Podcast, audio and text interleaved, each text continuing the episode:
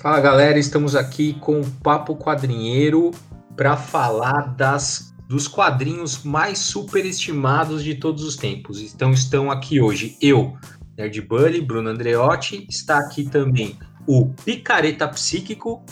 Opa, para superestimar tudo aí. e também o John Holland. Tô aqui hoje para fazer o que eu mais gosto, que é reclamar um pouco de, de quadrinhos. Então, vamos lá. Excelente.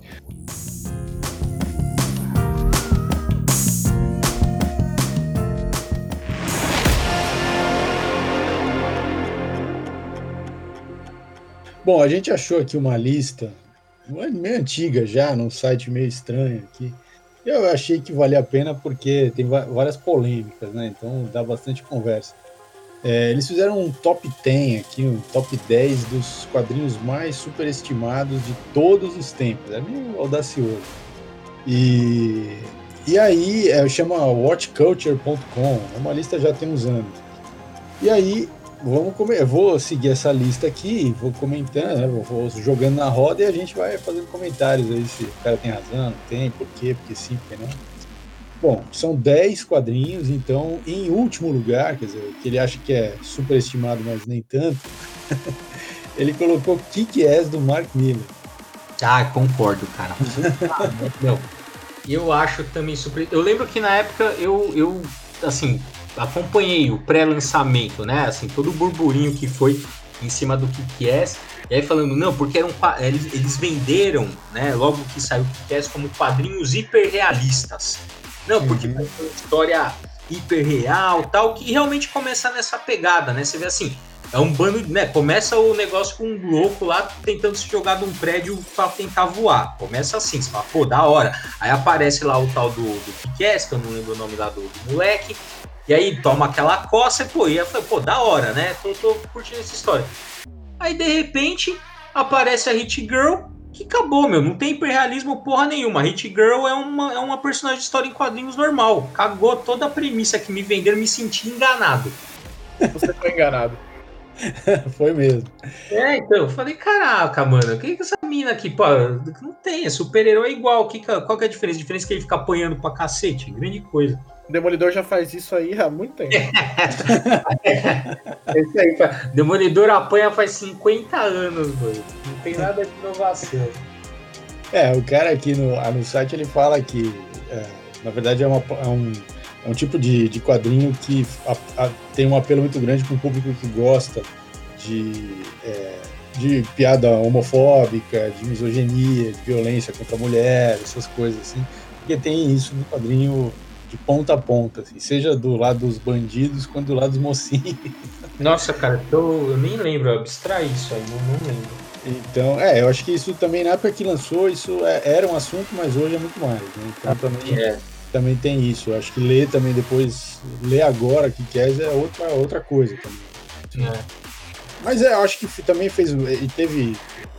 Foi um negócio que teve, digamos, várias vidas, assim, porque depois teve o filme, aí a galera foi quando, quando sai o filme, a galera vai comprar, né, de novo, um monte de gente descobre o quadrinho, aí depois teve o segundo filme, assim vai.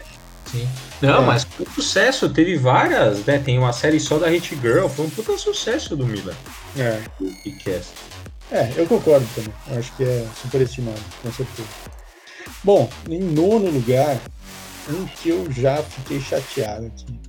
Sin, Sin City do do nosso querido, aquele que eu acabei de esquecer, do Frank Miller. Frank Miller. É, bom, quem, quem acompanha o blog, né, quem nos acompanha na nossa jornada já sabe da minha opinião geral sobre o Frank Miller, né? Eu acho que ele fez uma coisa legal pra caralho na vida que chama Demolidor. Aquela fase dele, do Demolidor, para mim é insuperável e parou aí. É, ele tem, ele no Demolidor fazia essas, essas brincadeiras estéticas, né? Uh, quando ele também desenhava, e que é né, de claro escuro, alto contraste, uh, sombra, luz e sombra, né, bastante, e, e, e, essas coisas, imagens bem icônicas, assim, poucos elementos tal. E ele leva isso ao ápice no, no, no Sin City, que é muito, esteticamente é muito bonito. O quadrinho é muito interessante, esse clima no ar, tá, todo preto e branco. Né? E, e, e o cenário também da, da, da, história é isso, né? É, é crime, submundo, é máfia, e, e, é isso. Assim. Uh, o, o, herói é sempre um, um, um, cara quebrado, um cara, né? É como um filme no ar mesmo.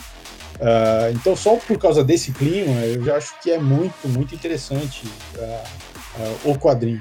Não acho que a história é incrível, nem nada disso, mas eu acho que é muito, muito bem realizado como uma novela gráfica, nesse sentido. Né? É, a parte gráfica tem, é muito, muito importante. Eu acho que foi, foi revolucionário no momento em que isso saiu também, não tinha muita coisa parecida com isso no mercado. Hoje, hoje é, quadrinho de crime, é, com esse clima no ar, é um filão enorme nos Estados Unidos, principalmente a Image Comics produz muito isso. E isso, na época que o Frank Miller fez, não era uma coisa tão, uh, é, tão estabelecida assim. Então, acho que tem, tem méritos aí. Não sei se eu colocaria na lista, não.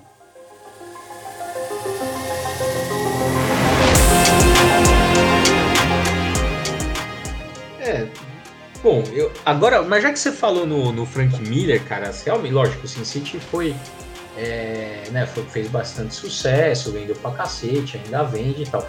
Mas tem um que, meu, com certeza é superestimado, que é aquele Ronin, que é o primeiro mangá, né, ele é primeiro mangá americano. Aquela é uma merda. Eu não sei como é que tem gente que gosta daquilo, cara.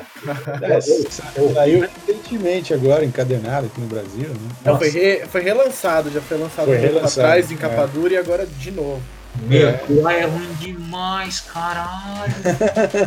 é, realmente, o Frank Miller tem obras muito piores pra estar nessa lista do que o Sin City. É, eu também acho. Bom, tudo bem. É. Se esse é o critério, né? Acho que é. não é o critério do cara. Bom, em oitavo lugar, aí eu acho que vai sair porrada. Asilo Arcan. Nada. Não. Eu, Acho que dentro é unânime, né? Sairia porrada com o autor do texto, assim, com certeza. É, não. Essa pessoa não seria perdoada. Não. Cara, como que você fala que é superestimado? Não, é. não. Não, e eu acho, eu acho mais foda ainda o, o Asilo Arkham como uma história em si é, é muito bom. Mas uhum. eu, eu, gosto de ler também o, o, o Asilo Arkham do, do Morrison como uma crítica e uma resposta ao Cavaleiro das Trevas do Frank Miller. Uhum. Sim. Né? É, isso me faz gostar mais ainda do da, da graphic novel. E outra coisa que me faz gostar mais ainda é que quando ele é que é, assim é aquilo foi quando o Morrison escreveu aquilo em 89, se não me engano, ele isso. fez aquilo como uma crítica àquele Batman, né? E aí, depois, quando ele foi fazer a né, quando ele passou pelo Batman, quando ele é, teve o Batman Hip e tal, já faz alguns anos, ele releu a, o que ele escreveu ali e ele falou assim: ó, agora eu releio a, aquela o Arkham Asylum, por quê? Porque ele é como se a, aquele, é como ele relê a obra, né? É como se aquele Batman do Frank Miller, tipo, né, que é todo reprimido, todo é, é, é. Tal, ele saísse, ele meio que se passasse por aquela jornada como se ele passasse pelo ventre da baleia, né? Que é o ponto mais baixo da jornada do herói, e renascesse como um, um guerreiro zen. Ele falou: então é, uhum. eu pego, é, eu leio aquele Batman a partir dali. É, é, é, esse Batman renascido, esse guerreiro zen que sai do Arkham que ele pega para escrever. Eu acho isso, é, é, assim, ler o Azul Arkham sob essa ótica, eu acho que fica mais legal ainda. É, é, o Grant Morrison é um cara. É, ele gosta de fazer essas, essas, amarrações em tudo, né? Tanto é que ele fez o Multiversity lá da DC para amarrar até o, a, a, última prega do fiofó da DC. Mas, mas ele, não, de fato ele gosta de fazer essas amarrações e de fato o Asilo Arkham ele é muito, muito bem é, montada a história. E também, de novo, eu acho que é o mesmo argumento do Sin City. Como, como é, uma novela gráfica. É impressionante. Gráfica é impressionante. Ganhou todos os prêmios em, várias, em vários níveis ali da, da, da arte. Né? Então acho também, eu acho um crime o cara ter colocado isso numa lista de superestimado. Acho que essa é a palavra, um crime. É um crime. um absurdo. Bom, sigamos aqui, a gente está no o oitavo, então vamos para o sétimo, que é É, outro que vai dar porrada para todo lado. Aqui. O cara tá me falando que Transmetropolitan é super estimado. Esse cara não leu gibi. Eu acho Ele que leu não, esses 10 cara. e colocou os 10 ali. Não, não é possível. Ele acho que Não é folheou, possível. não é possível. Eu colocaria Preacher, mas não colocaria Transmetropolitan, por exemplo. Nossa, não. Não, o Preacher é incrível. Eu, eu não, eu não acho ele superestimado, mas eu acho que o Transmetropolitan tem um ritmo muito superior. Não vou fazer esse juízo de valor entre os dois. Mas assim, por, quê? Não tem porquê. Ah, não, Transmetropolitan é. já que você mencionou isso, eu acho que eu concordo. Eu, superestimado é o Preacher, não o Transmetropolitan. É, ele fala que é. Aqui ele fala que é para uma, pra uma história que se propõe a ser uma, é, revolucionária e alternativa, é, ela, é, na verdade, ela, ela acaba fazendo coisas ali que são muito. é, o- a, a leitura norte-americana do mundo tal, tá, do que seria democracia, do que seria. É, não sei. vai fazer do quê, né? A versão latina que não vai ser, né? É, então, eu acho que eu acho que também, eu acho que tem um pouco, talvez o cara tá superestimando exatamente porque ele leu muito tempo depois e aí o mundo Não, não, era tem- aquele, sei lá. Tem um outro ponto também, é aonde Transmetropolitan se propõe a ser revolucionário? Eu nunca vi isso. No, tanto se você pega a introdução de Transmetropolitan, que é o Garfienes que escreve, ele fala que o, o Warren Ellis passou as primeiras edições morrendo de medo de ser cancelado, cara. Ninguém se propôs a ser o maior quadrinho a ser revolucionário, não. É uma história de cyberpunk, ele de, de ficção científica dentro do, do selo Helix, depois Vertigo, que assim, é, particularmente acho muito bem escrito. Tem comentários ali que, pelo menos ainda hoje, funcionam muito bem. É, eu acho também, eu acho que ele, sei lá, é, ao longo dessa lista a gente vai ver que, esse, que talvez esse cara Ele seja leu mais esses 10. problemático, É, É do, que, é, do que um crítico, de fato. Mas vamos seguindo. Esse é o sétimo, então o sexto. É, aí o sexto, é, o Bruno vai gostando. The Sandman, super estimado.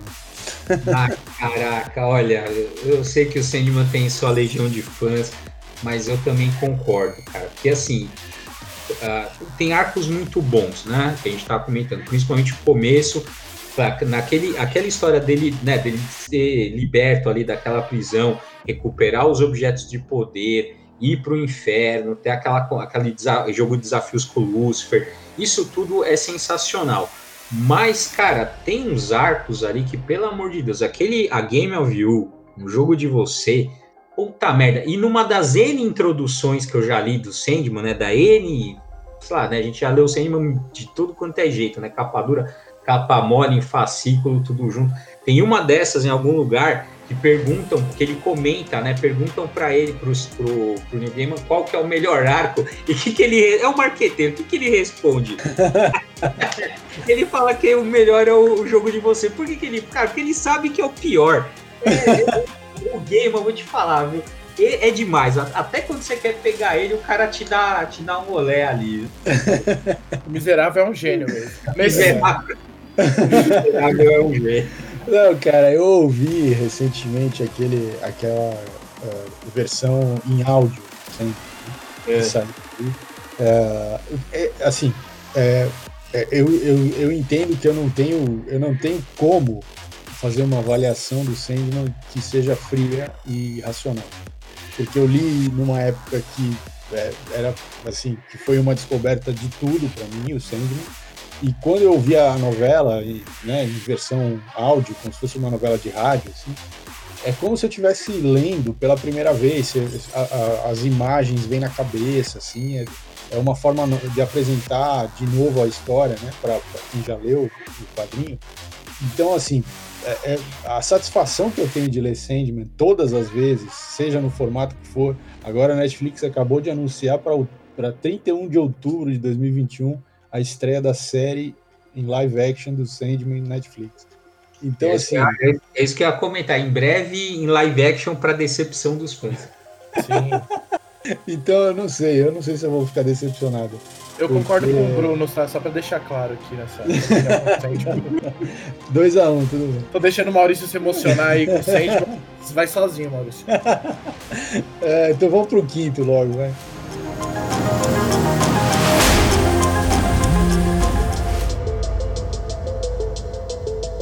Ó, o quinto também vai dar porrada. é o reino da manhã. Ah, não, pula. Não, eu não discutiria isso. Desculpa, assim. Mas eu não ah, é. Eu também. O melhor quadrinho de super-herói. O cara me fala um bagulho desse. Eu também concordo. Eu acho que se não é. Eu, é, pode ser sim o, o melhor quadrinho de super-herói, cara. Porque eu, é, eu acho. Sei lá, eu não tenho nem palavras. Acho que a HQ que eu mais gosto de verdade, é, acho que é o, o Reino do Amanhã pela meta, assim, porque ela funciona como uma metalinguagem da história dos super-heróis, principalmente daquele momento, e como uma história em si.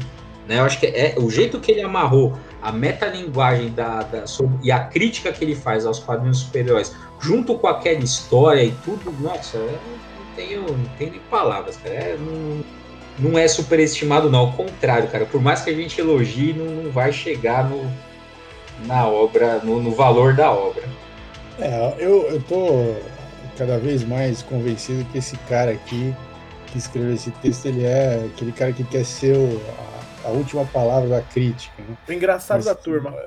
É, mas que não manja nada do assunto. Alguns comentários dele em relação ao, ao, Reino da Manhã aqui no site, né? Que ele colocou um te... além de citar os 10, ele tem um textinho para cada um. É. Ele está falando que a arte do Alex Ross é, é muito é, estatuesca, dizendo que é essa ideia dele fazer a, né, a coisa meio fotorrealística, assim, é, deixa sem, o quadrinho sem vida. Olha ah. a análise, olha a análise do. E que o, é, fazer os super-heróis assim, acima, acima do peso e tal, não tem nenhum sentido. Então, realmente é um. É um acima do peso, meu, tá louco? O embasamento dele é muito ruim. Pariu. Bom, mas já que a gente já pegou essa lista aqui, agora já estamos no, meio, da, já no meio do podcast, vamos terminar. Bom, a quarta colocada é outra que eu acho difícil aqui. Guerra Civil da Marvel. Olha, vamos lá. três pontinhos. Né? É, eu Olha, acho. A gente fez até o livro, né, da, da, é. da Civil, mas eu acho assim, a ideia é boa, né? A, a, ideia da guerra civil é boa, aquela coisa de liberdade versus segurança, o contexto ali do 11 de setembro e tal. Só que assim, se a gente olhar a minissérie em si, que é só aquele 7 7, né, se eu não me engano, uhum.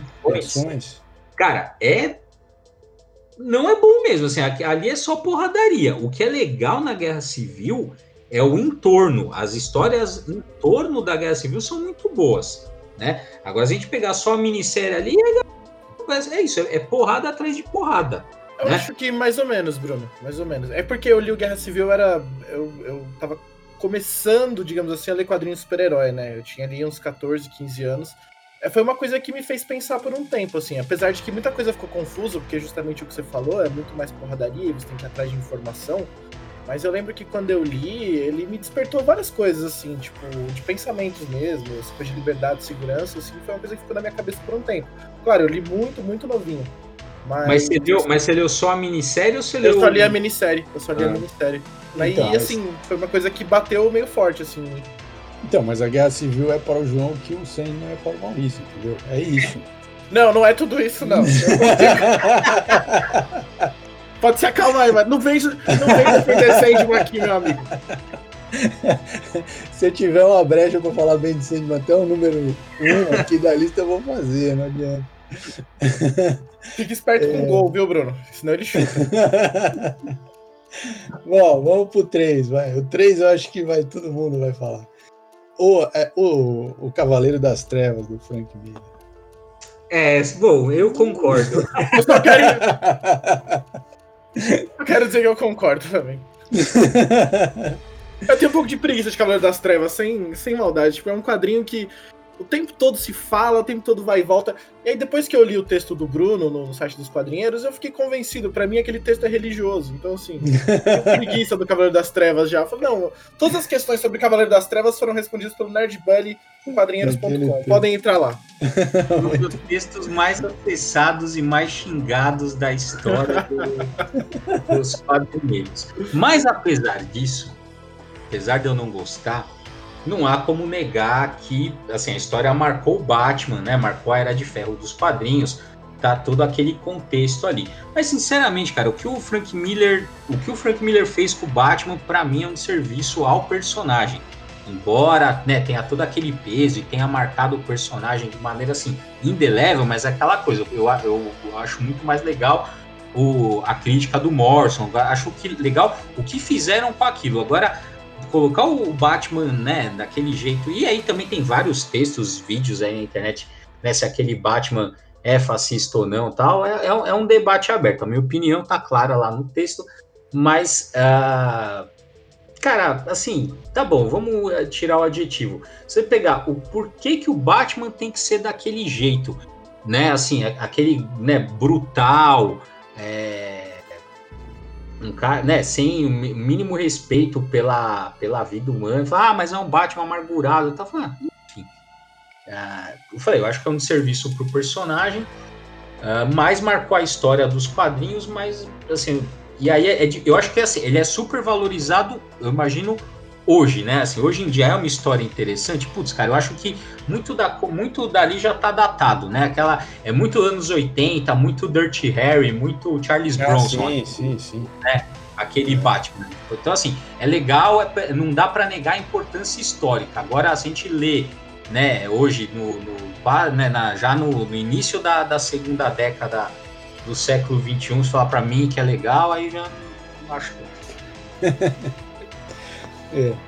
é, eu acho, não sei, acho que ainda que esse quadrinho tenha essa, todo essa, esse peso, essa relevância e tal, é, você viu aí a, é, a invasão ao Capitólio que teve aí, né, nesse começo do ano, e você viu gente ali usando a, o símbolo do, do Justiceiro, você viu gente usando o símbolo do Capitão América, mas ninguém estava usando o símbolo do Batman.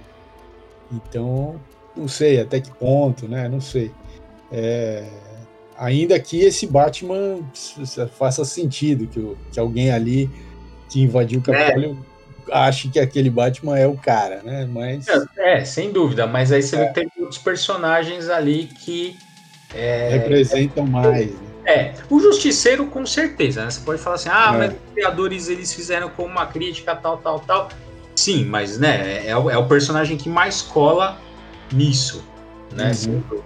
Agora, o Capitão América é que é foda que. É, é uma distorção, né? É uma é. distorção. Então, mas o foda nos Estados Unidos, e esse é um, pouco também que eu tô vendo no meu, no meu doutorado, foda dali, cara, eles têm essa coisa de né, essa coisa do, da desconfiança à frente ao governo central, ah, sim. essa coisa do, do né, essa, essa, essa valorização da rebelião, né, como, como algo legítimo. Isso é interessante, né, no, nos Estados Unidos. Eles encaram a rebelião contra o governo uma coisa legítima, né, uhum. é, é, o nasci, porque foi assim que eles nasceram como é, nação. É, como nação.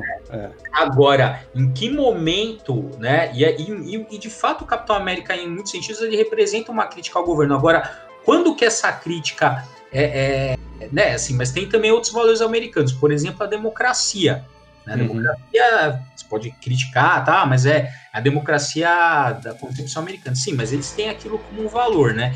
E o Capitão América também está associado a isso. Né? Uhum. Então tem essa, essa polivalência ali que eu, eu entendo o Capitão América, embora eu acho que né, a, né, tenha outras interpretações para o personagem, mas eu entendo o Capitão América ali naquele contexto. Acho que faz mais sentido o Justiceiro, mas muito bem notado, né? Você não tem Batman. Ou a gente não viu, pelo menos não apareceu na é, foto. Pelo menos eu não vi. Bom, vamos seguir aqui. Número 2, estamos quase terminando. É a saga da Fênix dos X-Men.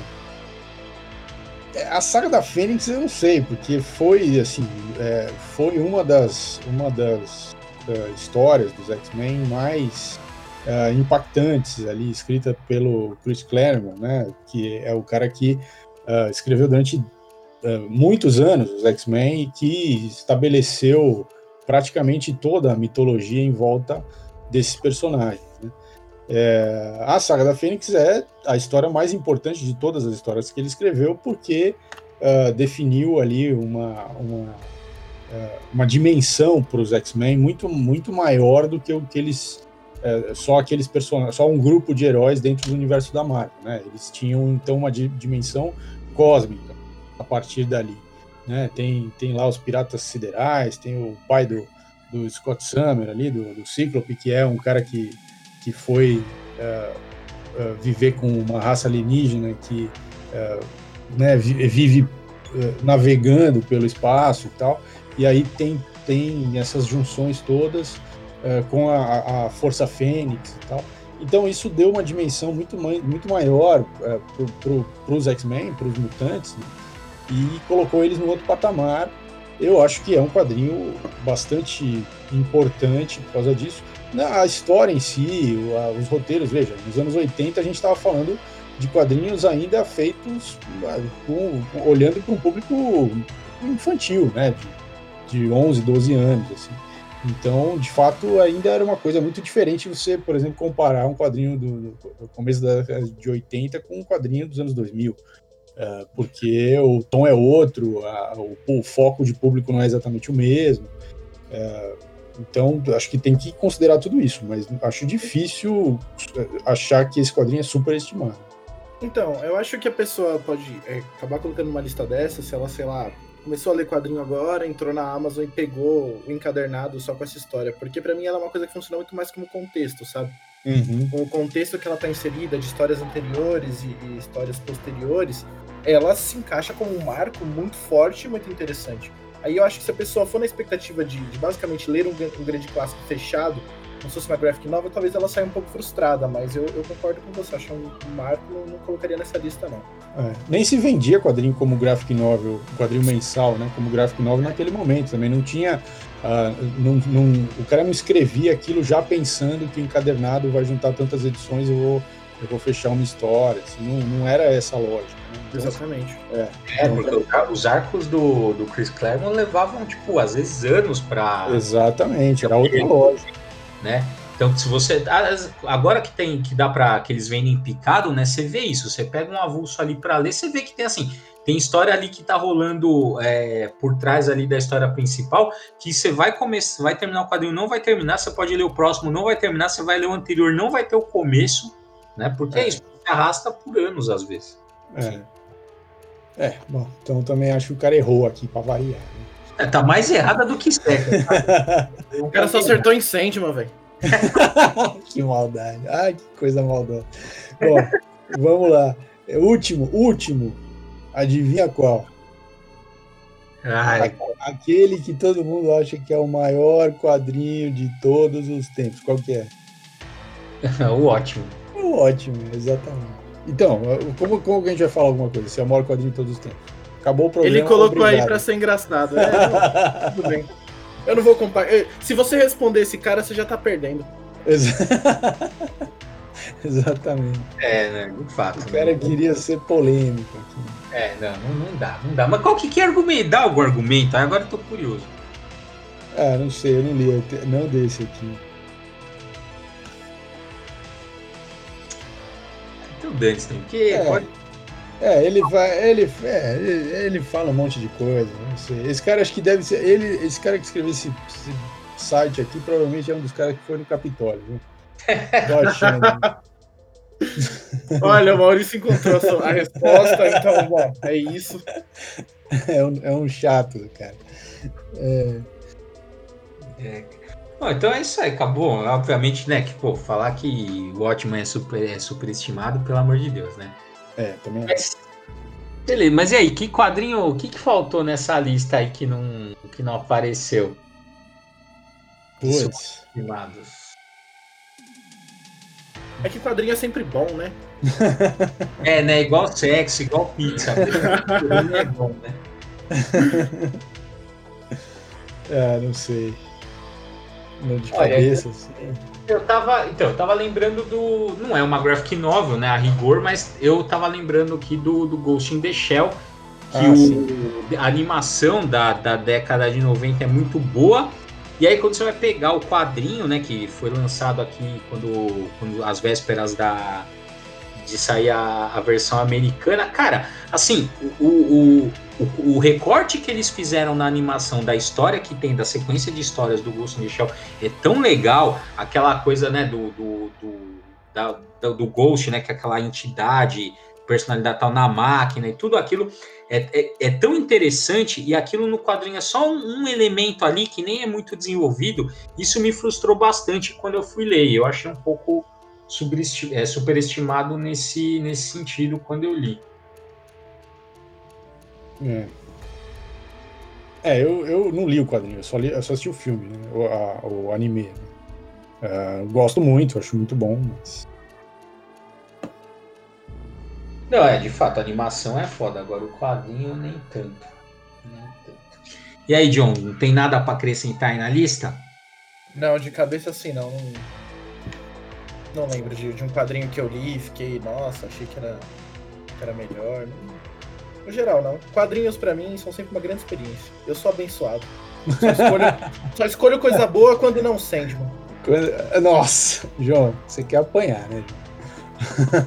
É, Acho não, que não, não tem piada. Sandman foi a única coisa que eu fui com muita expectativa de quadrinhos e aí fiquei frustrado. Mas de resto, no geral. Ah, mas então, mas aí a gente vai falar o que a gente já fala praticamente todo, é, todo, todo dia. Quadrinho, que é isso, né? Não Esse vai com expectativa. Não é? A chave para você estragar qualquer coisa na sua vida é ir com grande expectativa para o negócio. Mas, mas o complexo de Sandman é que ele supre isso nas cinco primeiras edições.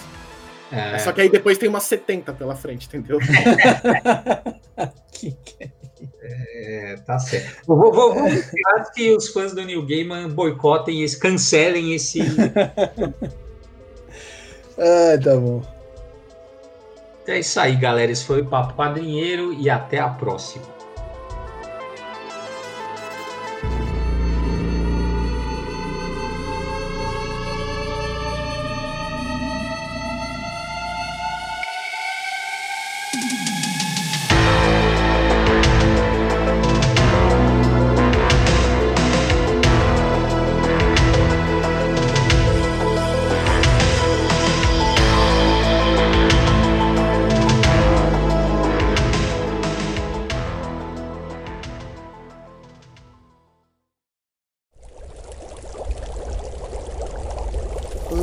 Produção musical.